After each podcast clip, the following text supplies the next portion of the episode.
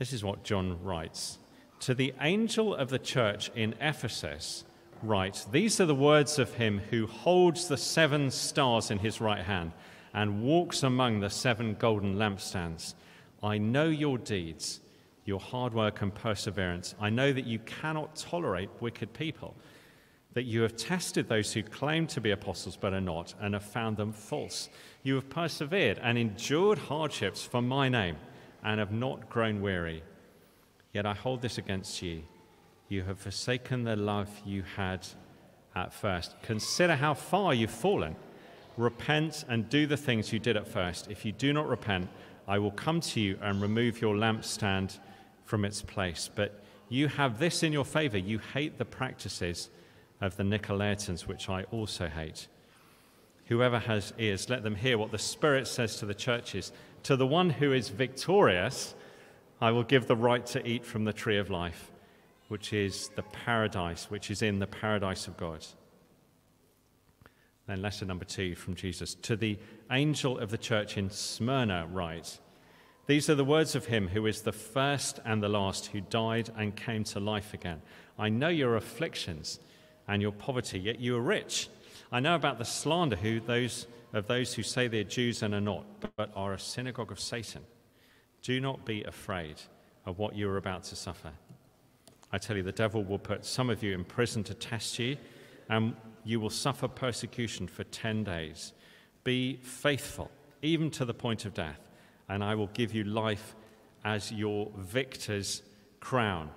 Whoever has ears, let them hear what the Spirit says to the churches. The one who is victorious will not be hurt at all by the second death. Let's pray, shall we? Let's pray as we begin. Lord Jesus, thank you that you are the one who holds the seven stars in your right hand. You walk amongst the seven golden lampstands, which are the churches. And that means that you know our church as we meet this afternoon and you care for us.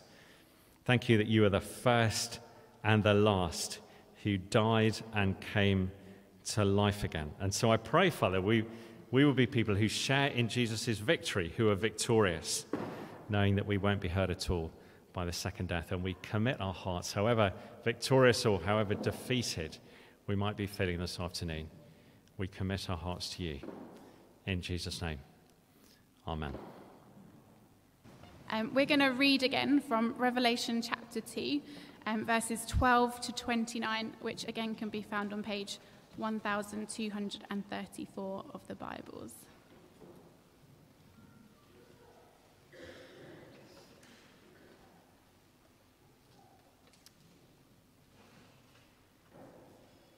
um, starting from verse 12. To the angel of the church in Pergamum, write These are the words of him who has the sharp, double edged sword.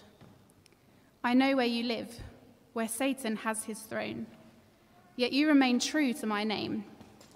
You did not renounce your faith in me, not even in the days of Antipas, my faithful witness, who was put to death in your city where Satan lives. Nevertheless, I have a few things against you. There are some among you who hold to the teaching of Balaam, who taught Balak to entice the Israelites to sin, so that they ate food sacrificed to idols and committed sexual immorality. Likewise, you also have those who hold to the teaching of the Nicolaitans. Repent, therefore, otherwise I will soon come to you and will fight against them with the sword of my mouth. Whoever has ears, let them hear what the Spirit says to the churches. To the one who is victorious, I will give some of the hidden manna. I will also give that person a white stone with a new name written on it, known only to the one who receives it. To the angel of the church in Thyatira, write These are the words of the Son of God, whose eyes are like blazing fire and whose feet are like burnished bronze. I know your deeds, your love and faith, your service and perseverance, and that you are now doing more than you did at first. Nevertheless, I have this against you.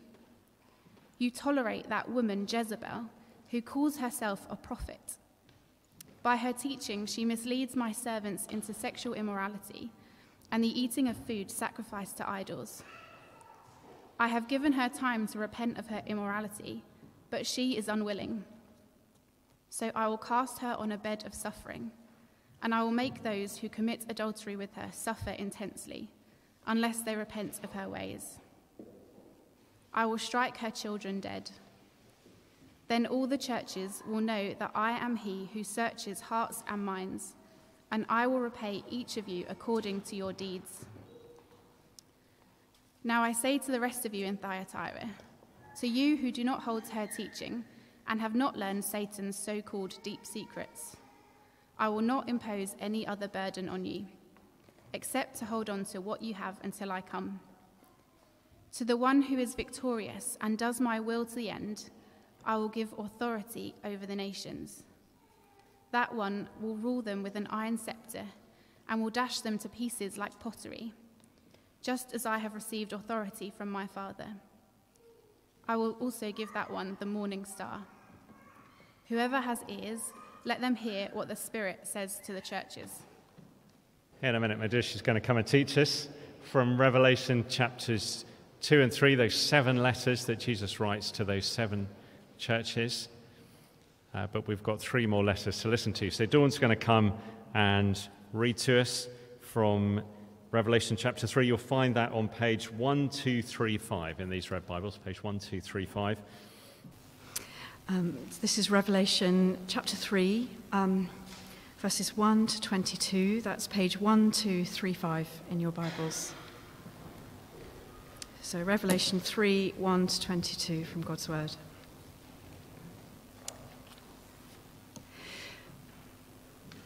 To the angel of the church in Sardis, write These are the words of him who holds the seven spirits of God and the seven stars.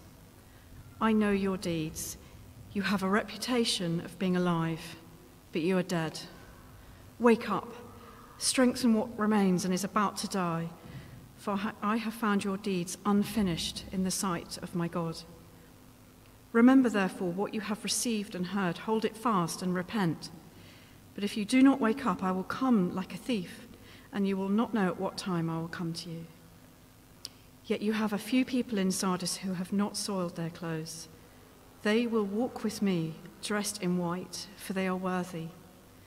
The one who is victorious will, like them, be dressed in white. I will never blot out the name of that person from the book of life, but will acknowledge that name before my Father and his angels. Whoever has ears, let them hear what the Spirit says to the churches. To the angel of the church in Philadelphia, write These are the words of him who is holy and true, who holds the key of David. What he opens, no one can shut, and what he shuts, no one can open. I know your deeds. See, I have placed before you an open door that no one can shut. I know that you have little strength Yet you have kept my word and have not denied my name. I will make those who are of the synagogue of Satan, who claim to be Jews though they are not, but are liars, I will make them come and fall down at your feet and acknowledge that I have loved you. Since you have kept my command to endure patiently, I will also keep you from the hour of trial that is going to come on the whole world to test the inhabitants of the earth. I am coming soon. Hold on to what you have so that no one will take your crown. The one who is victorious, I will make a pillar in the temple of my God. Never again will they leave it. I will write on them the name of my God and the name of the city of my God, the New Jerusalem, which is coming down out of heaven from my God. I, mean, I, I will also write on them my new name. Whoever has ears, let them hear what the Spirit says to the churches. To the angel of the church in Laodicea, write These are the words of the Amen, the faithful and true witness, the ruler of God's creation. I know your deeds, that you are neither cold nor hot. I wish you were either one or the other. So, because you are lukewarm, neither hot nor cold, I'm about to spit you out of my mouth. You say, I am rich, I have acquired wealth, and do not need a thing but you do not realize that you are wretched, pitiful, poor, blind, and naked. I counsel you to buy from me gold refined in the fire, so that you can become rich, and white clothes to wear, so that you can cover your shameful nakedness, and salve to put on your eyes, so that you can see. Those whom I love, I rebuke and discipline. So be earnest and repent. Here I am. I stand at the door and knock. If anyone hears my voice and opens the door, I will come in and eat with that person and they with me. To the one who is victorious, I will give the right to sit with me on my throne, just as I was victorious and sat down with my Father on his throne. Whoever has ears, let them hear what the Spirit says to the churches.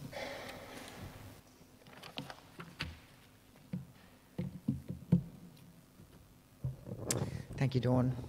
Hi, everyone. Uh, my name is Madhush, if we haven't met. I'm one of the pastors here at Trinity Church.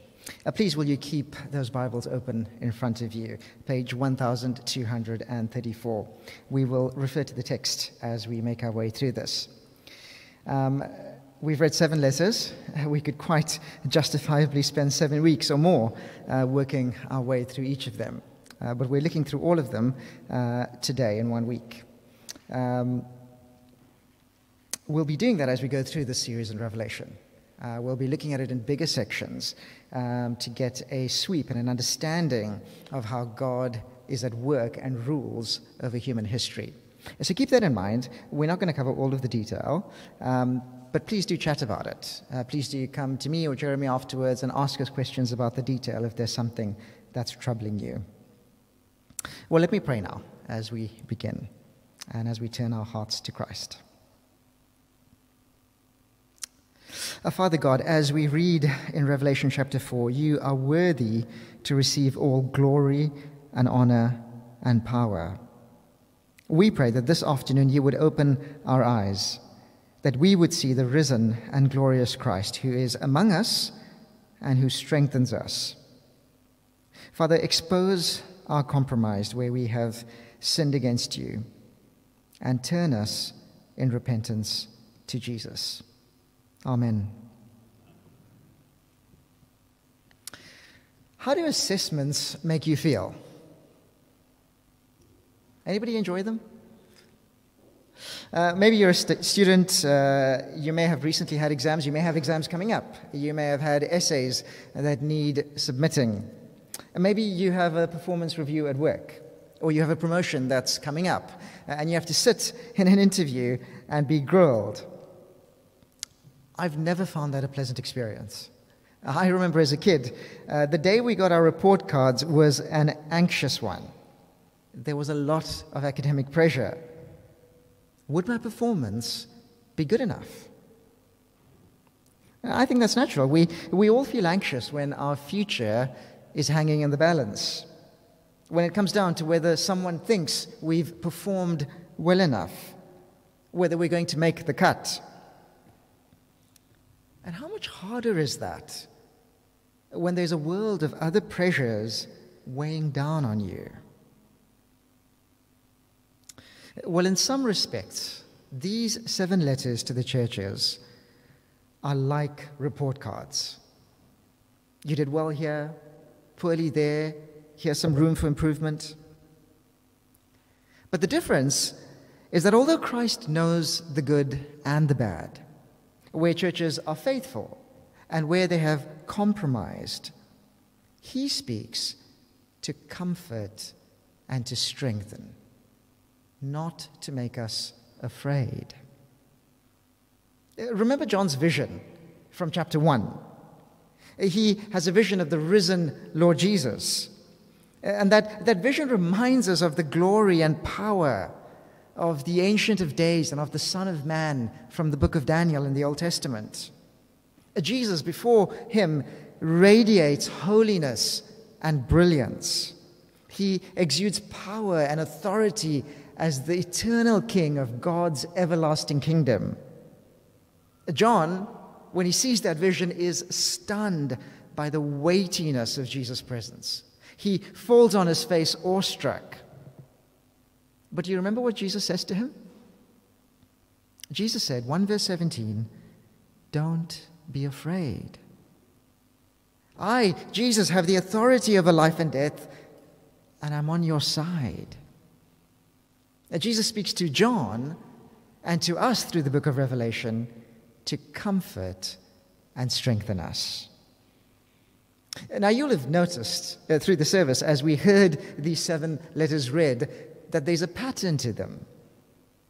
First, there is an address uh, to the angel or the messenger of each church. And then we are given a description of Christ. These are his words. And he is the glorious ruler of God's kingdom. It, it extends that image that we've had from chapter 1. And because Christ is among his churches, he knows their situation intimately. He praises their faithfulness and he exposes ways in which they've compromised. Then he calls them to action before urging them to listen, to take his words seriously, as he holds out a promise of what those who faithfully persevere have in him. That's how all of the letters work. He's addressing real situations of real churches in the real world. He knows what's going on and he cares. Now, these letters are historical. They're written to seven actual churches with real situations. But the fact that there are seven of them is also symbolic. These seven churches also represent local churches everywhere during this age. Now, that's the period between Jesus' death and his resurrection and his future return in glory. Christ's words to them are for us. They're for every church during this period. So while each letter is addressed to a church, every letter is for every church. Now, let me show you.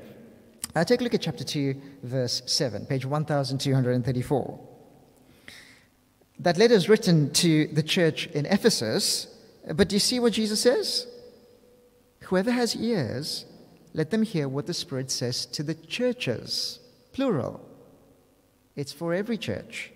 The same is true in chapter 2, verse 11, to the church in Smyrna. It's addressed to them, but it is for all the churches. And that's repeated for every one of the seven letters. The point is that they work together and they are written for us. Christ wants us to see what's at stake. He wants us to know the dangers that are before us, to know the promise of what waits for those who are faithful, those who are described as the victorious. And so, he calls us to turn from compromise, knowing the reward for persevering. As we listen to his words, keep in view that image of Jesus from chapter 1 the risen and glorious King. Now, there's a lot we could focus on. We are going to focus on the dangers that churches face during this age. Now, we can cluster them into three groups. Now, I'm not just making up those groups, they correspond with the enemies of God's people that Christ judges later on in the book. They are all allies of the dragon, who is identified as that ancient serpent called the devil or Satan. Uh, the first danger is giving up under persecution. Later in the book, it's the beast who is given the power and authority of the dragon who attacks the church in this way with intimidating violence. The second is being led astray by deceptive teaching. That's symbolized later in the book by the false prophet who deceives people into worshiping the beast. And the third is the seduction of worldly pleasures, wealth, comfort, sensual delights, sins that lure us into compromise. That line of attack is represented by the great prostitute Babylon, who is dressed in finery and covered in jewels. She is powerfully attractive. And so we see that there are threats from outside and inside the church persecution, deceptive teaching, ungodly living. Let's consider each of them in turn. Uh, listen first to what Christ says to the church in Smyrna, chapter 2, verse 9. Jesus says, I know your afflictions and your poverty, yet you're rich. I know about the slander of those who say they are Jews and are not, but are a synagogue of Satan. Don't be afraid of what you're about to suffer. I tell you, the devil will put some of you in prison to test you, and you will suffer persecution for 10 days. Be faithful even to the point of death, and I will give you life as your victor's crown. Here's a church facing intense opposition. The opposition is political and economic, but it sounds like it was instigated by Jews. Christ doesn't mince his words. He says, You may think you're Jews, you may think you are the people of God, but you are doing Satan's work. What form did the persecution take? Verse 9 they're in poverty. Maybe doing business with integrity had cut into their profits. Maybe non Christians wouldn't trade with them anymore. Maybe they couldn't find employment or lost jobs because of their Christian witness. In the same verse, they are also being slandered. People were spreading false rumors about them that would have affected their relationships, their reputation in the society. They were mentally and emotionally under stress. They were being treated unfairly. Uh, verse 10 uh, Jesus says that some of them would be imprisoned. They would suffer greatly. But in God's mercy, it would only be for a limited time. The opposition is so great that Christ urges them to be faithful even to the point of death. That's how extreme it is. Friends, we must not be surprised when such opposition comes. It was the norm for first century Christians, and it is the norm for hundreds of millions of Christians around the world today. While we face some opposition, we generally aren't facing poverty or prison or death. Not at this time and in this place. But we must realize that is unusual. It is not the normal Christian experience.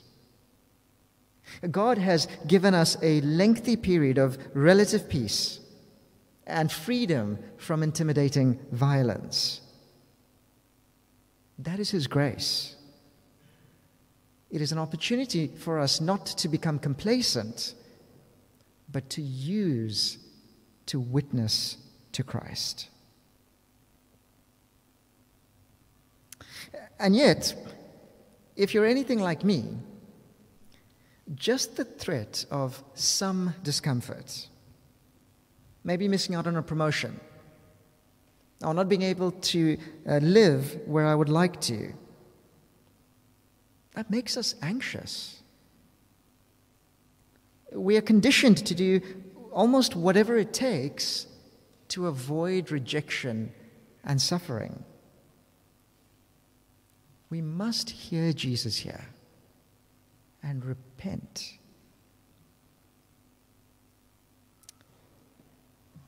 what is the gospel truth that empowers Christians to stand in the face of such opposition? Look at the truth of 2 verse 8. See how Jesus is described. Jesus is the first and the last who died and came to life again. Uh, do you remember that language from chapter 1? You can take a look back. It's just one page back. Flip over. Uh, chapter 1, verse 17. John has that stunning image of the risen Jesus in all his glory. And he falls on his face. And Jesus says to him, verse 17, Don't be afraid. I am the first and the last. I am the living one. I was dead, and look, I'm alive forever. Which means that I hold the keys of death and the place of the dead. Not Satan, not the people who hate you. And therefore, uh, back to the church in Smyrna, chapter 2, verse 10. Do you see what he says to these Christians? Don't be afraid of what you're about to suffer. Jesus rules. He's in control. He loves his church and he is present among us. The persecution of the church is not a sign that he is powerless or uncaring. Christ is doing something through it. For now, we can take comfort that we aren't alone, that he knows our situation and he cares. What's the worst they can do? Do you see what Jesus is saying here? It doesn't matter very much if they lie about you. It doesn't matter very much if they take your possessions. It doesn't matter very much even if they kill you. Why? The end of verse 10. I, Jesus, will give you life as your victor's crown. The end of verse 11. The one who is victorious will not be hurt at all by the second death. Jesus is the Lord of life. He's the one who rules, He's the one who's in control. And He holds out life to those who are faithful. And He's not just calling us to passively endure whatever comes. He's saying, make an active choice to follow me. Be faithful even to the point of death. Choose it because you know Christ rules. Choose it because you know He has the keys of life. Choose it because you are actually secure in Him. That's the truth that strengthens us to bear the cost when we face that sort of opposition. Don't be surprised when it comes. Hang on to that truth when it comes. Well, that's the first danger persecution. The second is deceptive teaching. Christ commends the Ephesians because, chapter 2, verse 2, they have tested those who claim to be apostles and have found them false. There are people who are rising up within the church who are claiming to be from God and are not. Chapter 2, verse 6 they also hate the practices of the Nicolaitans, which is another sect that taught error. By contrast, there were some in Pergamum, 2 verse 14, who hold to the teaching of Balaam, and verse 15, who holds to the teaching of the Nicolaitans. In Thyatira, 2 verse 20, there's a woman called Jezebel or who's compared with the Old Testament character who is a false prophet, misleading the church by her teaching. See, what we have here is error that emerges from within the church. It's so dangerous because it's persuasive. It sounds plausible. It appears to be wise. It may even look as if it's generous and loving yet it departs from God's words, and therefore it leads the church to sin. I'll take a look at 2 verse 14 again. There are some among you who hold to the teaching of Balaam, who taught Balak to entice the Israelites to sin, so that they ate food sacrificed to idols and committed sexual immorality. Now, it's unlikely that the people who held this teaching associated it with Balaam themselves. Jesus seems to be drawing the comparison to show how destructive the teaching is. What this refers to is events from Numbers 25. The Israelites had been enticed by the Moabites into sexual immorality and spiritual adultery. Balaam was the mastermind behind the plot. It sounds like a similar thing is happening in this church. Uh, look at 2 verse 20. There's a similar thing going on there. This is the effect of following the false prophet Jezebel. By her teaching, she misleads my servants into sexual immorality and the eating of food sacrificed to idols. Do you see the close link between teaching that deviates from Scripture and lifestyles which are characterized by sin? Let me give you a contemporary example. There are dozens and dozens. Here's one. In the wider culture and in the church, God's teaching on human sexuality and gender identity is being challenged. There are some Christian leaders who say, surely a good and loving God would be generous and inclusive.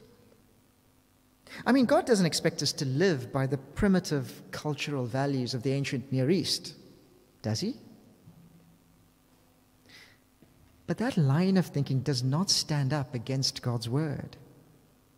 Instead, it leads the church into sexual immorality and spiritual adultery.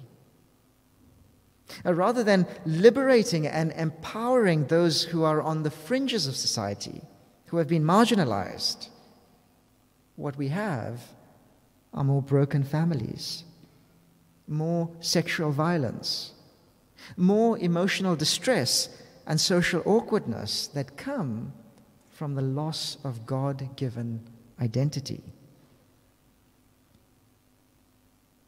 How do we stand against such teaching? What is the gospel truth that strengthens us? Well, again, consider Christ. 2 verse 12. These are the words of him who has the sharp, double edged sword. The sword comes out of his mouth. Jesus' words are the authoritative standard of truth. His word is the weapon that counterintuitively restores the broken. But it is also the symbol of his authority in judgment. So look at the warning in 2 verse 16. Jesus is saying that he, he will intervene in judgment if the church does not take his word seriously and turn from its sin. That same warning is present in 2 verse 22. He's saying, Turn from sin or suffer the consequences of my judgment. But to the faithful, he says, verse 25, hold on to what you have until I come. There's nothing else. There are no advanced teachings. You've got it all. If you've heard the gospel, you've got it. And so he's saying to these Christians simply hold on to the gospel as you received it. Listen to me and obey me. Christ strengthens us to do so. Well, those are the first two threats persecution, deceptive teaching. The third threat is the seduction of worldly pleasures. We've seen the link between deceptive teaching and chasing after sensual pleasure. You can also think of it in this way If intimidating violence is the stick of persecution, the thing that threatens us, worldly pleasures are the carrot, the stuff that we desire, the things that we will enjoy if we conform to secular culture. These are things that exert a powerful pull on our hearts. We are tricked into believing that we are missing out if we don't have them now. The power, prestige, and security of wealth.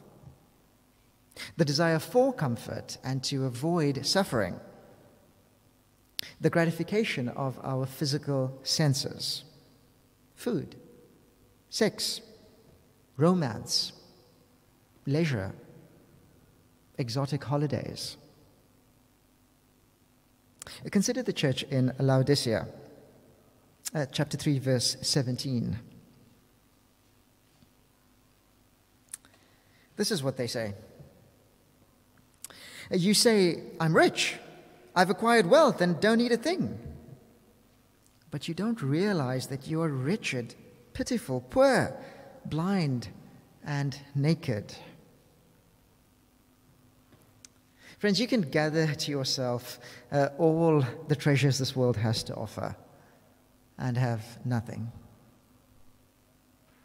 You might have the illusion of security and yet be in grave danger. Our tendency is to be blind to how much we are trusting in the pursuit of worldly pleasures to satisfy us. Here's the truth. Uh, chapter 3, verse 14. Again, consider Christ. Uh, these are the words of the Amen, the faithful and true witness, the ruler of God's creation. Jesus is the ruler of God's creation. It's all His, and He generously shares it with us. You may have made it to the top of your field. You might think that you're wealthy. But that's like a child uh, holding on to their piggy bank and standing next to King Charles, decked in the crown jewels at his coronation, and saying, as they look up at him, Look how rich I am. How foolish. You're a beggar. Don't you see it? But listen to what Jesus promises. Uh, 3 verse 21. To the one who is victorious, I, Jesus, will give the right to sit with me on my throne, just as I was victorious and sat down with my Father on his throne. Jesus rules. He's the true king. He has true wealth and glory. Our desires are only satisfied in Him. And we will enjoy fuller and richer treasure when we sit with Him on His throne and share in His rule. There's simply no comparison. The stuff that we are tempted to chase, the stuff that we enjoy, that we think is going to satisfy us, turns out to be empty and hollow.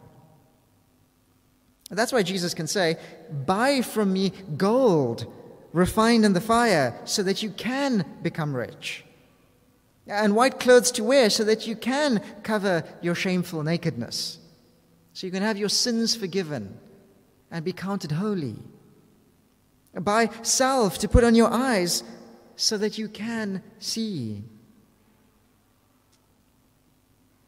See, though this church in Laodicea is at best half hearted toward Christ, his love for them is firm. And so Jesus still urges them and us to turn in repentance. Realize your condition, see the truth, and turn. Well, those are the dangers that these seven letters highlight the threat of persecution, of deceptive teaching, and of chasing after worldly pleasures. Uh, there's one more important feature that I think is worth highlighting before we end. You may have noticed that there are both communal and individual consequences for our sin. Uh, take a look with me at chapter 2, verse 5. Do you see from that that the whole church is in danger? Uh, Jesus says that if they don't repent, he will remove their lampstand, uh, which symbolizes the church itself. You'll see the same thing in chapter 3, verse 16, uh, the last letter. Uh, Christ threatens to spit out the whole church if they don't repent. The consequences of their sin are communal, it affects everybody. But at the same time, take a look at chapter 2, verse 24. Though there are some who have followed the false prophet, Christ commends and holds out hope for the few who have been faithful. And again, in chapter 3, verse 4, in a church that has been faithless, there are still some who have remained pure. And Jesus looks at them and counts them worthy to inherit eternal life. So here's the point we are responsible as individuals for our sinfulness or our faithfulness, but we are also mutually accountable. The decisions that we make as individuals, whether we choose compromise or bear the cost of being faithful, have a bearing on the whole community. We are responsible for one another. And what we choose makes it harder or easier for the rest of the community to faithfully trust in Christ. He will hold us accountable. Friends, it is so important that we hear that challenge and that we repent. Because we live in a culture that proclaims, you do you. Please don't. What you do affects us. It really matters. Well, friends, these letters direct our vision to the risen and glorious Christ. Keep that vision fixed in your mind. They each end with a promise uh, and with the assurance of what his faithful people have in him. Christ promises that we will inherit eternal life if we persevere, if we repent of our sin, and we hold on to the truth as we have received it from Him. For the Christians who are described in these chapters, whose hearts had grown lukewarm, who had abandoned their first love for Christ, for those who faced hardship at every turn for being associated with a crucified Savior, for those for whom everyday pleasures, affluence, comfort, and security looked so attractive. And to enjoy it, all they had to do was live like the people around them. For Christians like that, for Christians like us, Christ is shouting, Wake up. Wake up. Listen to Jesus' words. Hold firmly on to them and repent of compromise. But remember the hope. This glorious and terrifying Christ who rules over God's kingdom speaks to his church for our comfort, to strengthen us. And so if we turn, He is faithful. Let's pray for that.